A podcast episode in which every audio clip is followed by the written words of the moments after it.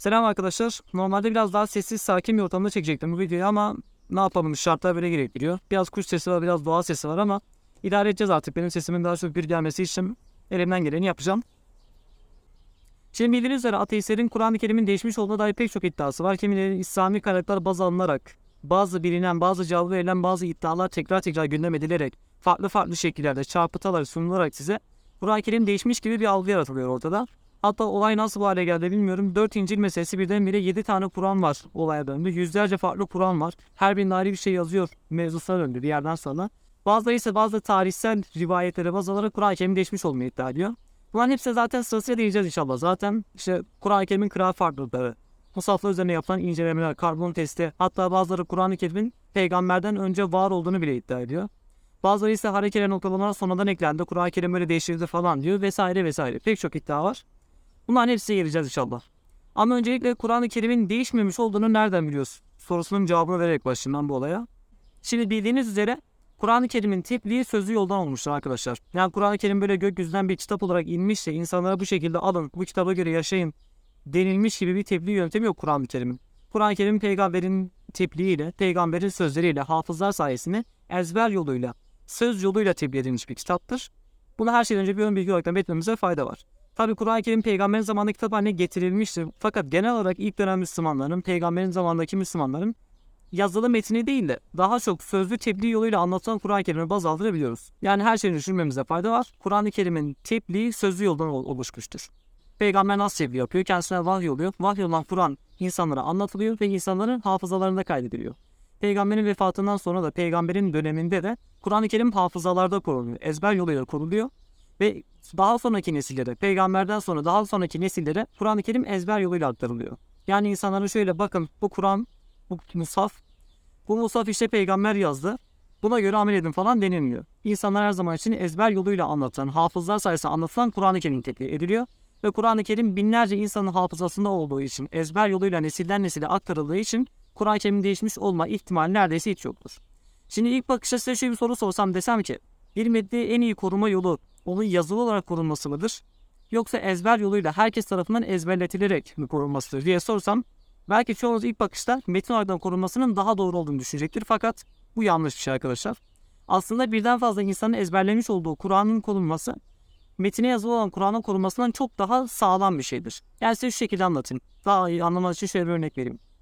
Mesela şu anki zamanda ben elimizde herhangi bir teknoloji imkan bile olmasa, tabiri caizse kalem, kağıt bile olmasa, yazı dili bile olmasa, Türkçe andımız değiştirilebilir mi sizce?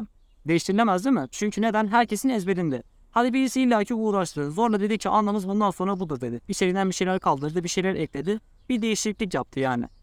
Ne kadar bunu yapmış olursa olsun yine de insanların hafızalarındaki o andımızı değiştiremez. Çünkü herkesin ezberine ve hafızasında konulan bir şey.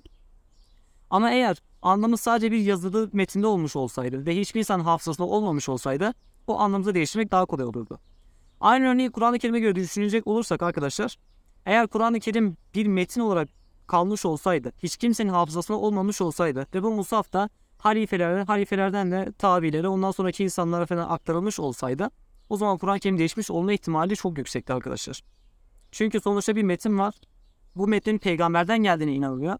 Ve bu metni içerisinde birisi ekleme mi yaptı, çıkartma mı yaptı bilemeyiz. Çünkü hiç kimse Kur'an içerisinde ne yazdığını bilmiyor olurdu. Fakat herkesin hafızasında olduğu için Kur'an-ı Kerim'in değişme ihtimali yüzde sıfırdır arkadaşlar. Mümkün değildir. Yani olay özetlemek gerekirse binlerce insanın hafızasında olan, binlerce insanın ezberinde olan ve nesilden nesile ezber yoluyla yüzlerce insanın hafızasına aktarılan bir kitabın değişme ihtimali yoktur arkadaşlar. Olayı kısaca bu şekilde özetleyeyim. Aslında sadece buradan bile Kur'an-ı Kerim'e yönelik Musaf üzerinden iddia edilen değişiklik iddiaların temelinde çürük olduğunu görebilirsiniz. Şimdi gelelim bir takım eleştirilere. Peki Kur'an-ı Kerim değişmiş olsaydı, hadi diyelim ki her ne kadar insanların hafızalarında olsa da bir takım insanlar çıkıp işte Kur'an'da olmayan bir sureyi eklemiş olsalardı veya ne bileyim bir takım ayetleri Kur'an-ı Kerim'den çıkartmış olsalardı ne olurdu? Çok basit arkadaşlar. Eğer böyle bir şey olmuş olsaydı şu anda elimizde yüzlerce farklı Kur'an musafı olması gerekirdi. Örnek veriyorum. İsimleri sahabeden vereceğim bildiğiniz için. Farz edelim ki Hazreti Ömer doğru Kur'an musafına iman ediyor. Hazreti Ali çıkacak işte siyaset için başka başka sebeplerden ötürü dedi ki işte ben Kur'an-ı Kerim'i değiştireceğim. İçerisinden şu sureyi çıkartacağım, şu, şu sureye ekleme yapacağım dedi diyelim. Böyle bir şey olsaydı Hazreti Ömer ve Hazreti Ali ayrılığa düşerdi. Halk içiye bölünürdü. Ve her halk kendince farklı bir Kur'an musafına iman ederdi. Yani örneğin öbürüsü der ki ben Hazreti Ömer'in Kur'an'ına iman ediyorum. Öbürü ben Hazreti Ali'nin Kur'an'ına iman ediyorum derdi. Ortada elimize şu ana kadar binlerce farklı Kur'an musafı ulaşması gerekirdi. Yani zaten değişmiş her, her türlü kitap için böyle bir durum geçerlidir. Tabi ben bunu söylediğim zaman hemen bana kıraat farklılıkları örnek verecek. Birden fazla Kur'an musafı var denilecek. Ona da zaten birazdan geleceğiz. Şimdi Kur'an-ı Kerim değişmiş olduğu ile ilgili iddialardan bir tanesi şu. Kur'an'daki harekeler ve noktalamalar sonradan eklendi iddiası. Hani hatırlarsanız ben bir tane arkadaşa reddiye yapmıştım. Ateist bir arkadaş. Kendisi işte sebega kelimesiyle ilgili bir tartışma olmuştu. Araf suresinde işte Lut kavminin önce eşcinsellik var mıydı yok muydu? Bununla ilgili bir tartışma olmuştu. Arkadaş bana itiraz edecek bir şey bulamadı. En sonunda kalktı dedi ki harekeler ve noktalamalar sonradan eklendi dedi. Ya bu o kadar gülünç bir şey ki. Kur'an-ı Kerim'e harekeler ve noktalamalar sonradan eklendi. Böylece değişmiştir diyorsan ki ateiste göre söylüyorum buna. Değişmiştir diyorsan senin hiç kalkıp Kur'an-ı Kerim hakkında eleştiri yapma hakkın yok arkadaşım. E çünkü sen kalkacaksın diyeceksin ki bu ayette atıyorum ak yazıyor. Ben diyeceğim ki hayır efendim hareket noktamalar sonradan eklendi. Orada ak yazmıyor kara yazıyor diyeceğim. Bunun altına nasıl kalkacaksın o zaman? Bir ateist kalkıp da Kur'an'da hareketler ve noktalamalar sonradan eklenmiştir diye itiraz sunuyorsa böyle Kur'an-ı Kerim'den eleştiri yapıyorsa hiç boş eleştiri yapmasın çünkü bu kendisinin samimiyetini zedeler arkadaşlar. Neyse temel konuya gelecek olursak hareketler ve noktalamalar sonradan eklendi diyerek işte halifelerin ya daha sonraki Müslümanların kafalarına göre işte atıyorum dara beyazan, sara beyazan yeri darabe diye yazdıklarını iddia ediyorlar. İşte kafalarına göre noktalamalar hareketler olduğunu falan iddia ediyorlar. Fakat bu argüman temelinde yanlış arkadaşlar. Birincisi şu. Başlangıçta da söylediğim gibi Kur'an-ı Kerim'in tebliği sözlü yoldan olduğu için musaflara harekelerin sonradan eklenmesi, ilk anlam eklenmesi falan filan bunlar herhangi bir kriter teşkil etmiyor. Çünkü insanlar şu musafa bakalım musafta ne yazıyormuş ona göre amel edelim falan demiyorlar. İnsanlar hafızların hafızasında bulunan Kur'an-ı Kerim neyse ona göre amel ediyorlar. Ona göre dini yaşıyorlar. Ona göre iman ediyorlar. Ki zaten eski tefsirlere baktığınız takdirde şunu görürsün arkadaşlar. Kurtubi gibi, Razi gibi hadi onlar biraz daha 15. yüzyıllara yakınlarda biraz daha geriye gidelim. Taberi gibi, Mücahit gibi, Mukatil gibi. Bu tarz müfessirlere baktığınız zaman bunların çoğunun şöyle bir şey yaptığını görürsünüz. Örnek veriyorum bir ayet okuyorsun ya mesela Fatiha suresinin bir ayeti. Der ki işte buradaki Maliki Yevmiddin ifadesini falanca hafız Meliki Yevmiddin diye okudu der. Yani atıyorum mesela A şahsı böyle okudu, B şahsı böyle okudu, C şahsı böyle okudu diyerek Kur'an-ı Kerim'i tefsir ederler. Yoksa şunu yapmıyorlar. Efendim Musaf var, Musaf'ta yazılan ifade bu. Biz buna göre tefsir ediyoruz falan demiyorlar. Çünkü buradan şunu anlıyoruz ki ilk dönemki Müslümanlar demiş olduğum gibi tebliğ yoluyla, sözlü tebliğ yoluyla anlatılan Kur'an-ı Kerim'e iman ettikleri için noktalamalar ve harekeler bir anlam ifade etmiyor arkadaşlar. Buradan şunu anlıyoruz arkadaşlar.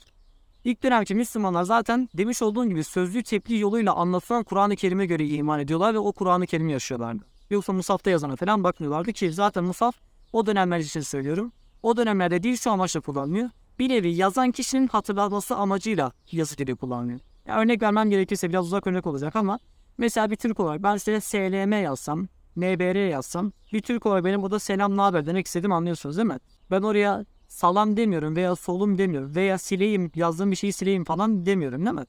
Neden? Çünkü sen bir Türk olarak siz bir Türk olarak benim orada SLM derken selam dediğimi anlıyorsunuz. İlk dönemki musaflarda da noktalama ve hareke bu yüzden bulunmuyor. Çünkü o insan musafa baktığı takdirde göreceği şeyi anlıyor ki zaten temelde musaf değil, temelde hafızlar tarafından okunan Kur'an-ı Kerim baz alındığı için musafa yönelik her türlü iddia geçersizdir. Peki harekeler ve noklamalar neden eklemiyor derseniz bu aslında çoğunuzun bilmiş olduğu bir örnek şu amaçla söyleyeyim size. Dili Arapça olmayan insanların Kur'an-ı Kerim okurken bir takım hatalara düşebilme olasılığı sebebiyle Kur'an-ı Kerim'e harekeler noklamalar ekleniyor. Bu zaten bilindik bir örnektir. Dört halifenin döneminde olan bir şey. İşte Tevbe suresinde okunan bir ayette diyor ki İnna Allaha beri'un minel müşrikine ve rasuluhu ayeti var. Mesela burası Resulü oradaki lam harfini U şeklinde okursanız Allah müşriklerden biridir. Resulü de müşriklerden biridir olurken oraya bir takım insanlar yanlışlıkla Resulihi diye okuduğu için Allah peygamberinden ve müşriklerden biridir girsen bir kaotik bir anlam çıkıyor ortaya. İşte bu kaos önüne geçmek için harekeler ve noktalamalar ekleniyor ki en önemli olan şu bu hareket ve noktalamalar tamamıyla hafızlar nasıl okuyorsa yani peygamber nasıl okumuşsa ona göre ekleniyor arkadaşlar. Yine insanların kendi kafasına göre. İşte ben bu ayeti atıyorum Sara beni dara yazıyordu ya. Ve işte bu da Gateleni yazıyordu, Gutileni yazıyordu. İkisi ayrı şeyler. Gatele'yi öldürdü, Gutile katledildi. Katledildi demek. İşte ben Gatele diye hatırladım ya. Veya öbür aşağısı çıkıp burası ben Kutile diye hatırladım. Ya o zaman öyle yapayım falan gibisinden bir durum olmuyor. Ezberletilen Kur'an, peygamberden gelen Kur'an neyse bu hareket ve noktalamalar ona göre ekleniyor. Yani yine temelinde olay musafa değil. Olay yine temelinde okunan Kur'an'a bakıyor. Bu yüzden hareketler ve noktalar sonradan eklenmiştir. Kur'an-ı Kerim bundan dolayı değişmiştir gibisinden bir iddia temelinde çarpıtılıyor arkadaşlar. Şimdi bu olayı bilmeyen insanlar hemen deyince aa harekeler noktalama sonradan eklenmiş. Demek ki Kur'an-ı Kerim değişmiş gibi bir algıya kapılıyor fakat bu tamamen çarpıtma. Ben her videomda ne diyorum genelde? Bizim bu ateistlerin, özellikle Türk ateistlerin sunmuş olduğu bu Kur'an'da çelişki, Kur'an'da bilimsel hata, söz dizimi hatası. 1400 önceki Arap Mekkeli müşriklerinin bulamadığı dil hatalarını, gramer hatalarını, söz dizim hatalarını bizim bugün Arapça nasıl anlamayan ateist arkadaşlar buluyor. Çok mantıklı bir şey değil mi? Herhalde Arap müşrikler sana diriltsek falan derler ki. Vallahi bizim aklımıza gelmedi. Allah size çok büyük bir akıl vermiş derlerdi bende. Saçma sapan şeyler işte neyse. Bu, kısacası arkadaşlar böyle harekeler ve noktalamalar sonradan eklenmiştir. O yüzden Kur'an-ı değişmiştir gibisinden bir iddiayı savunmayın ki bunu maalesef ki bir takım Müslüman kardeşlerimiz de savunuyor. Ben normalde Müslümanlar arası tartışmalı olan konulara girmiyorum. Her ne kadar görüşü benim kendi görüşüme aykırı olsa da hiçbir Müslüman kardeşimin ben aykırı görüşleriyle alıp burada eleştirmiyorum, itiraz da sunmuyorum. Çünkü hiç çatışma çıkartıyor. Fakat bu yanlış bir şey olduğu için burada özellikle belirteceğim. Bazı Müslümanlar özellikle de Nisa suresinin 34. ayete geçen işte oradaki darabe meselesi biliyorsunuz zaten. Yıllardan beri tartışılan bir şey. Bizim ateistlerin de işte hem Türkiye'deki insanların %99.9'u Kur'an okumuyor diyorlar ki doğru buna ben de katılıyorum. Ama kadını şiddete de hemen Nisa 34'e bağlamaları olayından zaten biliyorsunuz. Cihadde de bunun tartışması oldu. Pek çok kez tartışması oldu. Pek çok ilahiyatçı işte oradaki darabe kelimesi aslında vurmak dedi, çıkartmaktır falan filan dedi. Bu konuyla ilgili tartışmaların oluşturmuş olduğu bir şey de buradaki darabe kelimesinin aslında noktalamayı kaldırıp oranın sarabe diye okunması şeklinde bir argüman sunuluyor. Bu argüman temelinde yanlış. Fakat ben neden yanlış olduğunu da zaten hareket ve noktalamaların neden eklendiği konusunda az önce değindim. Fakat şunu belirteyim. Ya sırf şu Nisa suresinin 30. ayındaki darabe kelimesinden kurtulmak için, orada şiddeti kaldırmak için böyle noktalamalar sonradan eklendi, hareketler sonradan eklendi. Gibisinden argümanlar savunmanıza gerek yok arkadaşlar. Dil açısından Yine oradaki itrip kelimesini siz zaten bırakın gibisinden manalara verebilirsiniz. Ben bununla ilgili zaten video yapacağım inşallah. Ama bu tavsiyeleri savunmayın. Doğru bir şeyi yanlış yollarla savunamazsınız. Sizin Kur'an-ı Kerim'e hareketle noktalanan sonuna eklendi demeniz Kur'an-ı Kerim resmen tahrif oldu demekten farklı bir şey değildir. Yani boşu boşuna ateistlerin din karşıtlarına eline argüman vermeyin. Sizin zaten bu Kur'an-ı Kerim değişti demeniz ondan daha çok işine gelecek şeyler. Neyse diğer konuya geçelim. Şimdi gelelim popüler bir olaya. Kur'an-ı Kerim'deki kıraat farkları. Ben buna ilgili zaten bir video yapmıştım. Bu zaten yine İslam camiasında çoğunlukla Müslümanların bilmiş olduğu bir şey. Fakat yine çarpıtıla çarpıtıla günümüzde insanlara böyle tekrar tekrar sunuluyor. Sanki Amerika kıtası ilk defa keşfedilmiş gibi sunuluyor. İşte bakın Kur'an-ı Kerim'in açığı bulduk. Kur'an-ı Kerim değişmiştir. Gibisi argümanlar sunuluyor. Bilmeyen arkadaşlar da bu iddiaları doğal olarak yutuyor maalesef. Şimdi kıraat farkları dediğimiz olay şu arkadaşlar. Kıraat farklılıkları Kur'an-ı Kerim'deki bir takım ayetlerin ki Kur'an'da takriben söylüyorum. 6000 küsur ayet var deyin.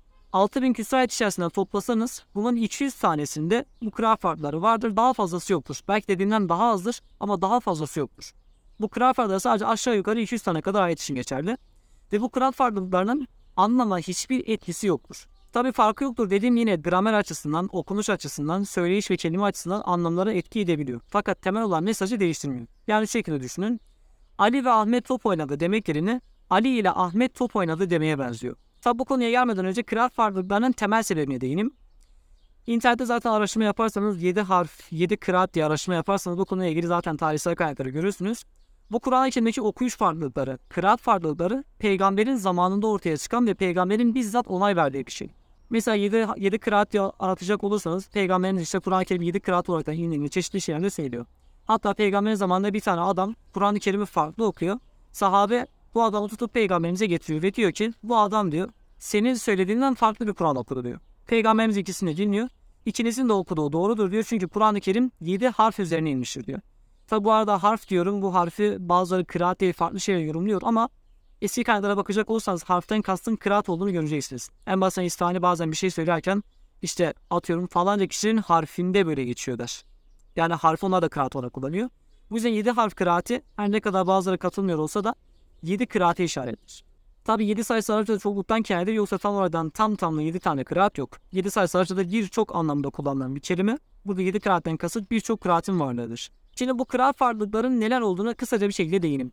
Bu kıraat farkları daha çok işin okunuş tarzında, grameriyle alakalı ve ufak tefek detaylarla ilgili. En basitten Fatiha suresine herkesin bildiği için örnek vereyim. Mesela Meriçi Yevmiddin diyoruz değil mi? Oradaki Meriçi Yevmiddin diye okunmuş orası mesela. Bizim kıraatimiz yani Türkçe Musaf'ta Maliç diye okunurken başka kıraatlarda Melik şeklinde okunuyor. Bu iki kelime arasında anlamca neredeyse hiçbir fark yoktur. Ufak tefek bir farkları var ama temelinde yine aynıdır. din gününün sahibidir yerine din gününün hükümdarıdır der gibisinden bir mana oluyor. Fakat temelinde herhangi bir anlam değişikliği yok. Mesela bir örnek daha vereyim size. İhtinas sıratal mustakim diyoruz ya. Oradaki sat harfi. Bizim kıraatimizde sattır. Başka bir kıraatte orası mesela sirat diye okunuyor. Sat yerine sin harfiyle okunuyor. Yani burada sırat ile sirat arasında herhangi bir fark yok. İkisi de aynı anlama geliyor. İkisi de zaten doğru yol anlamına kullanıldığı için hiç değişen bir şey yok. Bir başka örnek daha vereyim yine Fatiha suresinden. Gayril mağdubi aleyhim diyoruz ya. Burası gayri değil. Gayra şeklinde yani ra harfi orada ri yerine ra diye de okunuyor. Gayril mağdubi aleyhim şeklinde okunmuş. Bunun anlamı nasıl bir etkisi var derseniz aslında e, burada sözlü olarak anlatma şansım yok. Çünkü burası daha çok işin grameriyle alakalı olan bir şey. Bu kıra farklardan size bir tanesini daha örnek vereyim. Mesela Hicri 1. asırdan sonraki musaflarda yazım farklarıyla ilgili. İşte bazı ateist öyle bir çarpıtıyor ki işte bakın bizim musafta bu kelime var öbürlerinde bu yok. Ve öbürlerinde bu kelime var bizimkilerde bu yok gibi sen çarpıtarak sunuyorlar size bazı şeyleri. Ben size çok basit bir örnek vereyim. Ali İmran Suresi 132. ile 133. ayetleri var. Bu ayetleri okuyabilirsiniz zaten ben hepsini tamam okumaya gerek bilmiyorum. Ali İmran 133. ayet bizim musafımızda vesaire diye cümleye başlıyor. Öbür kıraatlerde ise yani Hicri 1. asırdan sonraki musaflar, önceki musaflarda ise doğrudan ve olmaksızın ser şeklinde başlıyor. Yani yani koşun ve ser ile mağfiretin min rabbikum. Rabbinizden olan bir bağışlanmaya koşun, yarışın diyor. Bu ayetin başında V'nin olması ile olmaması arasında anlama çok ufak bir etkisi dışında hiçbir fark yok. Yani siz şuraya V'yi koysanız da koymasanız da bu ayet helali haram yapmıyor. Veya akı kara yapmıyor. Geldiği gitti yapmıyor veya öldüğü diriltti diye falan yazmıyor. Burada V'nin olması yine gramerle alakalı olan bir şey. Ha, e, etkisi nedir derseniz şöyle kısaca bahsetmemde fayda var. Mesela biz Türkçe'de yeni bir cümle başlangıcı, yeni bir, bir cümleyi sonlandırırken ne yapıyoruz? Nokta koyuyoruz ya.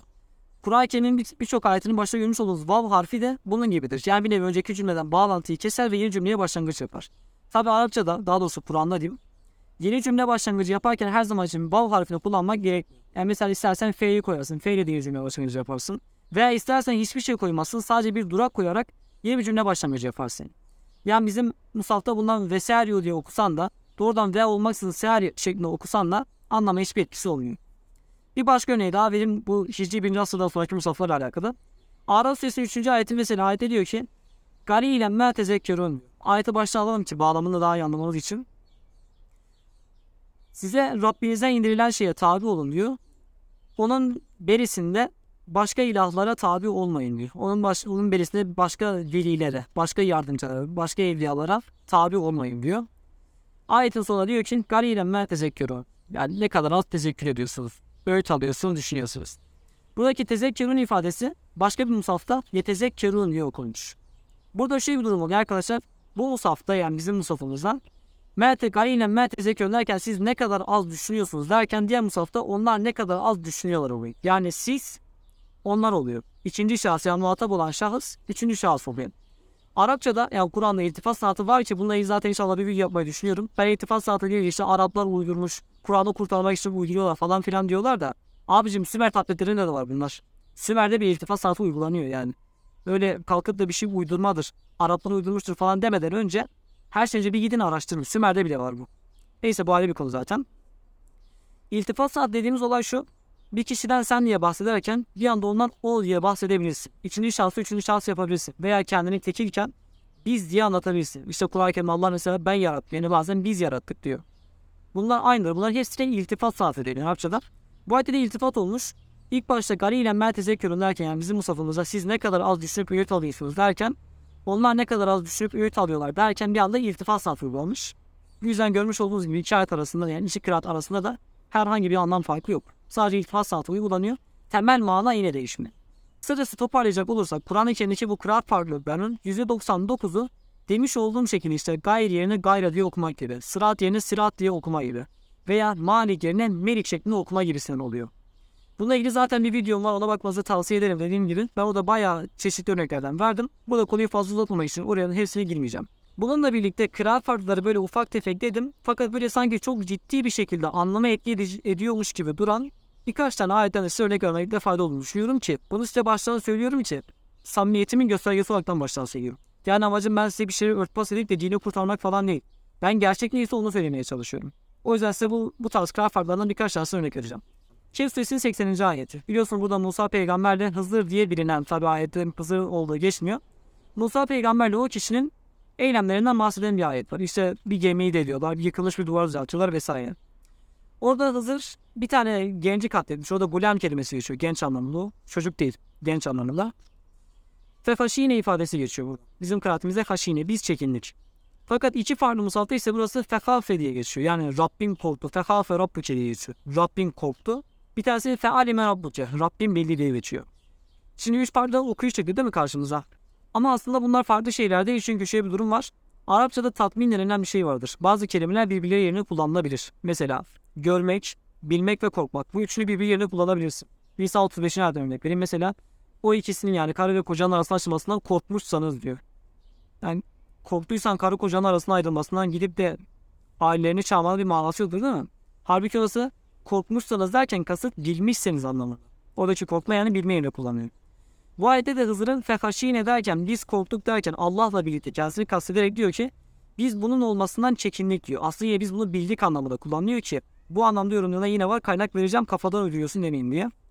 Diğer fehafe rabbuke Rabbin korktu yine bildi anlamında. Değilse bu demiş olduğum anlamı doğrularcasına fealime rabbuke diyor. Rabbim bunu bildi anlamında. Görmüş olduğunuz gibi başta üçü de sanki farklıymış gibi duruyordu ama mana itibariyle baktığınızda da hepsi aynı yere geliyor. Anlamanız için şöyle Türkçe bir örnek vereyim. Mesela atıyorum Ankara'dan İstanbul'a taşındım yerine Ankara'dan İstanbul'a göç ettim demem gibi düşün. Göç etmek, taşınmak normalde ayrı kelimeler değil mi? Farklı şeye duruyor yani. Farklı kelimeler değil mi? Aslında mana itibariyle aynı. Kur'an-ı Kerim'deki bir takım ayetlerin de böyle kral farkları buna benziyor arkadaşlar. Yani kelimeler farklı da olsa yine aynı temel mesaja geliyor. Demiş olduğun gibi helale haram harame helal yapmıyor. Allah tektir, Allah güçtür falan yapmıyor yani. Buna benzer kral farkları var. Kısaca olayı özetlemem gerekirse bu kıraat farklılıkları da Kur'an-ı Kerim değişmiş olduğunun bir ispatı değildir. Çünkü hepsi temelinde peygambere dayanır ki bu zaten farklılıkların da temelde mesaja bir etkisi olmadığını zaten görmüş olduk. Bir başka değiştiğine dair sunulan başka bir iddia geçelim. Bir başka değiştiğine dair iddia ise arkadaşlar kıraatler arasında daha doğrusu kıraatler demeyeyim de bir takım musaflarda imla ve yazım farklılıkları konusu ele alınıyor arkadaşlar. Mesela şöyle bir şey var. Bizim musafımıza örnek veriyor. Mesela bir kelime tekunu şeklinde geliyorsa Başka bir kıraat yine tekunu diye geçiyor ama sonunda mesela vav harfi kaldırıyor. Buna benzer bir takım musaflarda yazım farkları olabiliyor. Bu yazım farkları yine telaffuza temelde etki etmediği için ve lehçe farklı alakalı olduğu için buna yine Kur'an-ı Kerim değişmiş olan bir ispat değildir. Bu imla ve yazım farklılıklarının bir sebebi şu mesela. Örneğin bir takım kelimeler, bir takım isimler lehçeden lehçeye farklılık gösteriyor. Mesela İsrail kelimesi. İsrail. Yani Yakup peygamber'e kasıtmışı kullanılan İsrail kelimesi. İsrail mesela İsrail şeklinde de okunuyor. Orada i harfiyle arasında bir lam harfi arasında y konuluyor. İsrail şeklinde okunuyor. Bazı leçeleri ise İsrail şeklinde okunuyor. Örnek vereyim bizim musafımızda İsrail yazıyorsa başka musaflarda İsrail şeklinde de yazabilir. Çünkü bu zaten isimle lehçe alakalı olan bir şey olduğu için doğal olarak kaleme alan kişi oradaki lehçeye göre o kelimeyi yazıyor. Bu yine değiştiğinin bir ispatı değildir. Bununla birlikte Osmanlı döneminde yapılan bir takım nüshalarda, bir takım nusaflarda yapılan çalışmalarda okuyuşu kolaylaştırmak amacıyla bir takım şeylerin yazılımının değiştiği de gösteriliyor. Haber Sümer'i yazım değiştirdi falan deyince aklınıza hemen Kerim değişmiş gibi bir şey geliyor. Ki ateistler de zaten bunu bildikleri için sürekli bu tarz şeyler sunuyor. Hatta bu konuyla ilgili Sami Adip de Kur'an-ı Kerim 2500 tane gramer hatası bulduğunu iddia eden arkadaşla böyle bir iddiada bulunmuştu. Onu yapmış olduğum eşli videosunda buna değinmiştim ben. Bir takım kelimeler telaffuzu kolaylaştırmak amacıyla yazılışları değiştiriliyor. Şu şekilde değiştiriliyor. Mesela Adem ismi Kur'an-ı Kerim'de. Adem kelimesi şu şekilde yazılıyor. Elif, elif, dal, mim. Bu şekilde yazılıyor mesela. İşte bir takım musaflar ise burası iki elif kaldırıyor. Bir tane elif konuluyor ve elifin üzerine uzatma harfi konularak ikisi aynı şekilde Adem şeklinde okuyuyor. Anlam değiştirme? Hayır. Telaffuz değiştirme? Hayır. Herhangi bir şekilde Kur'an'ın anlamına bir etkisi oldu mu? Hayır. Yine bir etkisi olmadı. Bunlar yazımı kolaylaştırmak için yapılmış olan çalışmalar ki yine zaten Kur'an-ı Kerim değişmiş olduğuna dair bir argüman değildir. Fakat bunlar sürekli çarpıtılır çarpıtılır öyle bir sunuluyor ki sanki Kur'an-ı Kerim değişmiş gibi bir algı oluşturuyor sizde. De arkadaşlar bu iddialara kanmadan önce, bu iddialara inanmadan önce bir araştırın, bir sorgulayın derim. Evet, Kur'an-ı Kerim değişmiş ve sunulan iddialardan bir tanesi ise Kur'an'da Arapça olmayan kelimeler. Bu arada benim kızım ama rahat durmuyor. Git. Şimdi bu iddiayı sunan arkadaşlar da şöyle bir mantığı var. Diyorlar ki işte Kur'an-ı Kerim'de Arapça olmayan kelimeler var. Bu da Kur'an-ı Kerim işte zamanında bu aslında bayağı oldukça iddialı bir şey. Kur'an-ı Kerim aslında dili Arapça değil mi? Kur'an-ı Kerim'de işte farklı dilde yazıldı. İşte Araplar bu kitabı aldı kendi alan illerine göre yeniden yazdılar ve Kur'an-ı Kerim değiştirdiler. çok küçük bir iddia ortaya atılıyor. Ve bunları zaten dil alırken diyorlar ki Kur'an-ı Kerim'de Arapça olmayan bir takım kelimeler mevcut. Evet arkadaşlar Kur'an-ı Kerim'de Arapça olmayan kelimeler mevcuttur. Hatta bir tanesini ben örnek vereyim. Mesela Kur'an-ı Kerim'de deniz için bahar kelimesi kullanılır. Aslında Arapçada da zaten bahar kelimesi kullanılır. Fakat Kur'an-ı Kerim bir ayet yani birkaç tane ayette denizden bahsederken bahar kelimesini yem kelimesini kullanıyor. Ve yem kelimesi aslında İbranicedir. Bu işte mesela Kur'an-ı Kerim şeytanın yaratıldığı şeyin semum olduğundan bahseder. Semum kelimesi yine Arapça değil aslında İbranice'de. İbranice'de zehir anlamına gelir. Bunun dışında işte bazı kelimeler Farsçadan geldiği söyleniyor. Hatta daha da öteye götüreyim ben. Bir takım kelimelerin Mısır diline alıntı olduğu da eski müfessirler tarafından zaten söylenilen bir şey. Bu Kur'an-ı Kerim'in değişmiş olduğunu göstermez çünkü temelindeki mantık şu her şeyin üstü belirtim. Başlangıçta söylediğim gibi Kur'an-ı Kerim'in tebliğ sözlü yoldan olduğu için böyle kalkıp da Kur'an'ın asıl dili Süryaniceydi, asıl dili Aramiceydi, asıl dili başka bir şeydi de Araplar bunu böyle yaptı falan deme iddianız gerçekten komple tarihi yok saymanızdır. Bu yüzden bu iddia temelinde hatalı. İkincisi ise şu. Her dil kendisinde olmayan bir kelimeyi başka dilden alıntı yapabilir. Ya zaten şu an Türkçe'ye bakacak olsanız Türkçe'de bile zaten kelimelerin ezici bir çoğunluğu Türkçe değildir. En basitinden kelime diyorum Arapça. Bir şey diyorum Arapça. Yani mesele diyorum, misal diyorum. Bunların hepsi Arapça. Daha modern ağızla konuşursak mesela metafor diyoruz İngilizce. Ya buna benzer farklı farklı dillerden alıntılı kelimelerimiz var. Fakat biz şunu söyleyebilir miyiz? Efendim ben sana örnek veriyorum. Metafor dedim. Bir metin yazdım. Metin içerisinde metafor var. Metafor kelimesini kullanmışım. Siz şunu der misiniz? Bu baby yazmış olduğu bu metin aslında Türkçe değildir. Bu baby aslında İngilizce konuşuyordu. Ama sonradan Türkler çıkıp bunu Türkçe'ye çevirdi. Bunu Türkçe sunmaya çalıştı. Der misiniz? Bu bir saçmalık olur çünkü her dil bir diğerine alıntı yapabilir. Arapçada da buna benzer zaten diğer dillerde alıntı kelimeler vardır. Bu gayet normal bir şeydir. Hala şunu söylemeyin. Kur'an-ı Kerim biz apaçık bir Arapça Kur'an olarak indirdik diyor. Falan demeyin. Bu ayet zaten bana bir itiraz değil çünkü bu ayette geçen zaten Arabi yön kelimesi aslında Arapça değil de açık seçik dil anlamında kullanılan bir kelime. Fakat bununla birlikte bu yine Kur'an-ı Kerim Arapça olmadığı anlamına gelmiyor. Demiş olduğum gibi her dil farklı dillerden alıntı kelimeleri kullanabilir. Bu zaten her dilde var olan bir şey. Kurcalasak şu anda İngilizcenin bir Arapçadan almış olduğu kelimeler vardır yani. Bu yüzden bu iddia da temelinden mantık hatası içeriyor. Devam edelim. Bir diğer iddia ise Kur'an-ı Kerim'in peygamberimizden daha önce yazılmış olduğu iddiası. Bunu zaten benim reddi yapmış olduğum bir arkadaş da söylemişti. Ya bu iddia aslında son derece mantık hatası çünkü şey bir şey var. Musafları arkadaşlar karbon testi var ya yapmış olduğumuz karbon testi. Karbon testiyle Musaf'ın üzerine bulunan mürekkebin tarihini hesaplayamıyorsunuz şu anda. Ya öyle bir çalışma belki vardır ama Kur'an-ı Kerim üzerine yapılan dair bir araştırma bildiğim kadarıyla yok. Fakat bu karbon testleri yapıldığı zaman bu karbon testleriyle siz sadece o Kur'an-ı Kerim'in yazılmış olduğu, o ayette yazılmış olduğu musafı ya o parşömeni taşıyan hayvanın yaşını hesaplayabiliyorsunuz en fazla. Bu yüzden işte bir tane arkadaş şöyle bir iddiada bulunmuş. Ee, işte Kur'an-ı Kerim'in üzerine karbon testi yapıyor. Kimisi işte 650 çıkıyor, kimisi 630 çıkıyor. Kimisi 570, kimisi 540'a kadar gidiyor bu hesaplamalar. Diyorlar ki işte Kur'an-ı Kerim peygamberden önce vardı. Ondan önce Kur'an-ı Kerim yazılmış. İslam tarihi koca bir yalanın ibarettir diye bir iddiada bulunuyor. Fakat bu iddia son derece saçma.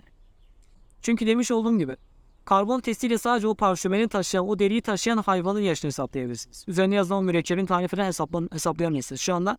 O yüzden peygamber öncesi tarihli musaflar da vardı. İşte Kur'an-ı Kerim değişmiş, sonradan oluşturulmuş gibi iddialar tamamen mantıksız yani. Şimdi gelelim en popüler konuya. Aslında bu bayağı popülerdi ama buna en son almayı tercih ettim özellikle. Bazı rivayetlere baz alınarak Kur'an-ı Kerim'in zaman zaman değiştiği iddia ediliyor. İşte mesela Davut Dağ gibi veya bazı ateist arkadaşlar şey yapıyorlar. İşte İslam tarihinde bir takım rivayetleri, bir takım söylentileri alarak diyorlar ki işte atıyorum falanca tarihte işte hafızlara baskı yapılmış, alimlere baskı yapılmış, Kur'an-ı Kerim içeriği falan filan. Bu da benzer bir takım rivayetlerden de bahsediliyor. Kıraat imamlarına baskı yapılarak Kur'an-ı Kerim'in temel metninin değiştiğine dair veren bir takım iddialarda bulunuyor. Fakat bu tarz tarihi rivayetleri baz alınarak sunulan iddiaların temelinde mantık hatası yer. Çünkü sen bir tane rivayeti alırsın. Kur'an-ı Kerim değişmiş dersin. Ben bir Müslüman bir tane Kur'an rivayeti alırım. Derim ki bu rivayete göre Kur'an-ı Kerim değişmedi. Peygamber zamanından beri sapasağlam duyuyorum. Kimin haklı olduğuna kim karar verecek burada? Herkes işine geleni seçmiş olmuyor mu bu durumda? Hadi diyelim ki biz bu işin ilmine göre gidelim. Bizim ateist arkadaşların sunmuş olduğu bir takım rivayetler işte Kur'an-ı Kerim'in değiştiğine sunulan bir takım rivayetlerin temelinde hadis ilmince bile bunlar tamamen zayıf kabul edildi. Ne yapacağız şimdi? Kim haklı, kim karar verecek buna? Bu yüzden tarihi rivayetlere baz alınarak işte efendim Kur'an değişmiş, sahabeler bunu itiraf etmiş işte zamanda şöyle şeyler olmuş falan demek bir argüman değil. Bu temelinde bir mantık hatası arkadaşlar. Bununla birlikte bu arkadaşların sunduğu bu rivayetleri ele alacak olursak şey bir durum görüyoruz. Mesela şekilde bir hadis rivayeti sunuyor genellikle. Hazreti Ayşe demiş ki Kur'an Asap suresi aslında Bakara suresi kadar çok fazla çoktu ya. O kadar çok ayeti vardı. Ama bundan Kur'an içinden kaldırıldı. Bu şekilde bir rivayet sunuyor Hazreti Ayşe'den. Şimdi ateistler bu rivayeti sunarken diyorlar ki işte bakın Hazreti Ayşe bile Kur'an-ı Kerim değişmiş olduğunu kabul ediyor. Kur'an'dan bir takım ayetlerin çıkartılmış olduğunu Hazreti Ayşe de kabul ediyor diye sunuyorlar. Halbuki ilgili rivayet Kur'an'ın nesiyle alakalı diyenler de var. Ne yapacağız şimdi? Yani diyorlar ki işte peygamberin zamanında bir takım ayetler geldi de bunlar vahiy yoluyla yeniden kaldırıldı. Yeniden hafızalarda silindi. Bu da zaten peygamberin kontrolünde ve bilgisinde olan bir şeydir diyorlar mesela. Ne yapacağız şimdi? Ben geleyim bunu nesle bağlayayım. Öbürü kalksın bunu Kur'an değişine bağlasın. Bu samimi bir davranış mı? Samimi bir davranış değil. Bu yüzden rivayetler, tarihi söylentilere baz alınarak Kur'an-ı Kerim değişmiştir diyen arkadaşlar iddialarına itibar etmeyin arkadaşlar. Çünkü bu temelinde samimi bir şey değil. Ve tarih hakkında şöyle bir şey var. Hangi taraf galipse, yani hangi taraf neyi istiyorsa onu yazıyor tarihte. Yani atıyorum bir savaş olmuş. A ülkesiyle B ülkesi savaşmış. Herkes kendi tarafına göre B'yi haklı çıkartıyor, A'yı haklı çıkartıyor. Bu yüzden tarihi rivayetlere baz alınarak böyle bir iddia sunulması temelinde mantık hatası. Hatta bununla ilgili şey bir hadis de sunulmuş. Mesela hadiste diyor ki hiç kimse Kur'an'ın ben tamamına ulaştım demesin diyor. Bu hadis aynı mantıkta. Ve bu, bu tarz hadisler zaten birçok İslam bilginine göre bunlar zayıf kabul ediliyor.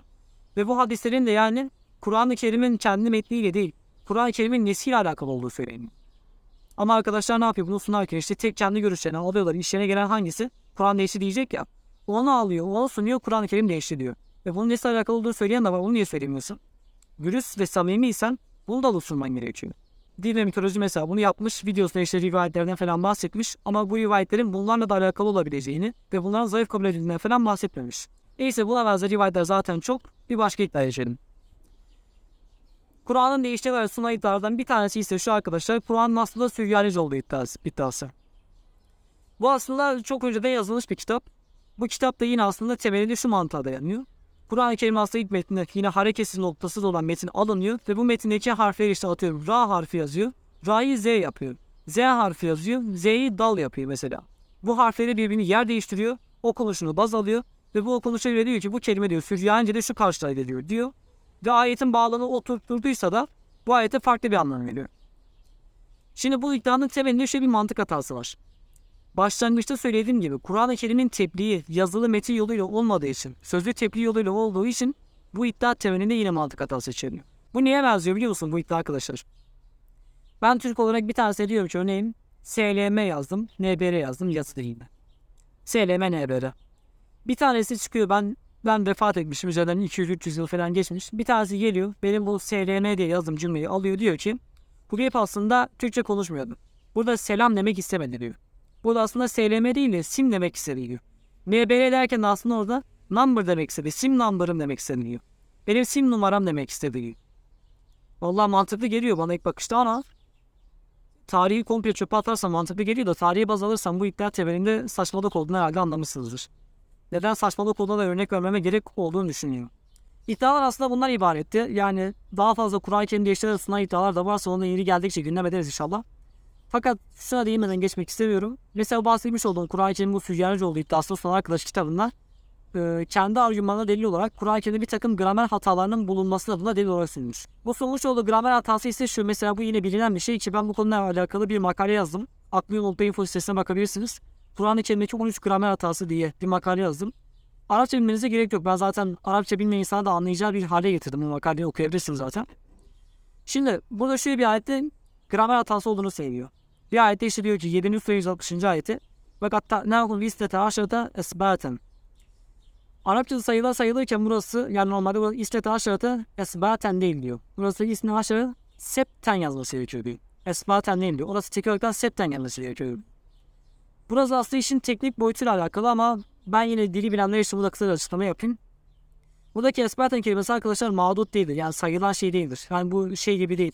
12 kitap, 12 kalem gibi bir şey değil bu. Buradaki esbâten kelimesi temyizdir arkadaşlar. Temyiz. Yani diyor ki aslında mana olarak şunu söylüyor. Biz onları esbetler olarak, gruplar olarak yani sefler olarak biz onları 12'ye ayırdık. Ama buradaki esbet kelimesi mağdur sayıldığı için yani sayılan bir nesne sayıldığı için buranın sept yazılması gerektiği düşünülmüş ve bundan öyle bir gramer hatası iddia edilmiş. Bu kitabın yazarı da bu iddiayı almış ve buna ilgili gramer hatası olarak sunmuş. Buna da burada değinmek istedim kısaca. Video bu kadar arkadaşlar. İzlediğiniz için teşekkür ederim. Daha farklı bir konu yok zaten bu konuyla alakalı yine Kur'an'ın değiştirmeler sunulan başka başka iddialar varsa yorumlarda belirtin veya bana mesaj olarak iletebilirsiniz. İnşallah elimden geldiğince yapmaya çalışacağım. Video temelinde bu kadar arkadaşlar. Ama kısacası da verilenlerde fayda var. Bu tarz değişmiş olduğu iddiaların temelinde şunu görüyorsunuz ki hepsi temelinde musaf bazlı iddialar arkadaşlar. Musaf bazlı. Kur'an-ı Kerim'in tebliği sanki kitap yoluyla yapılmış gibi. Yani sanki peygamber ortaya çıktığında gökten kitap inmiş. Kitabı almış eline bu kitaba göre amel demiş. İnsana da bunu sunmuş gibi bir algı yapıyoruz. Bir algı oluşturuyor insanlarda. Ama durum böyle değil. Kur'an-ı Kerim'in tebliği de yayılışı da sonraki nesillere aktarılışı da sözlü tebliğ yoluyla olduğu için bu şekilde musaf üzerine yapılan iddia hiçbir tanesi itibar etmeyin. Biz eğer temelde Musaf'ı baz alıyor olsaydık en başlarda yani ilk dönem Müslümanları hafızların okuyuşlarını değil Musaf'ta ne yazıyorsa o mantığıyla ilerliyor olsalardı o zaman kalkıp da bizim bu iddialara itibar etmemiz gerekirdi. Ama Kur'an-ı Kerim temelde sözlü tebliğ yoluyla yayıldığı için bu musafları baz alınarak işte musafta yok yazı silinmiş, yok şu musafta eksiklik var, yok şu musafta az var, şu musafın bir parçası kaybolmuş gibi sen iddialar temelde itibar edilmez, ciddiye alınmaz şeyler iddialar. İzlediğiniz için teşekkür ederim. Tekrardan kendinize iyi bakın.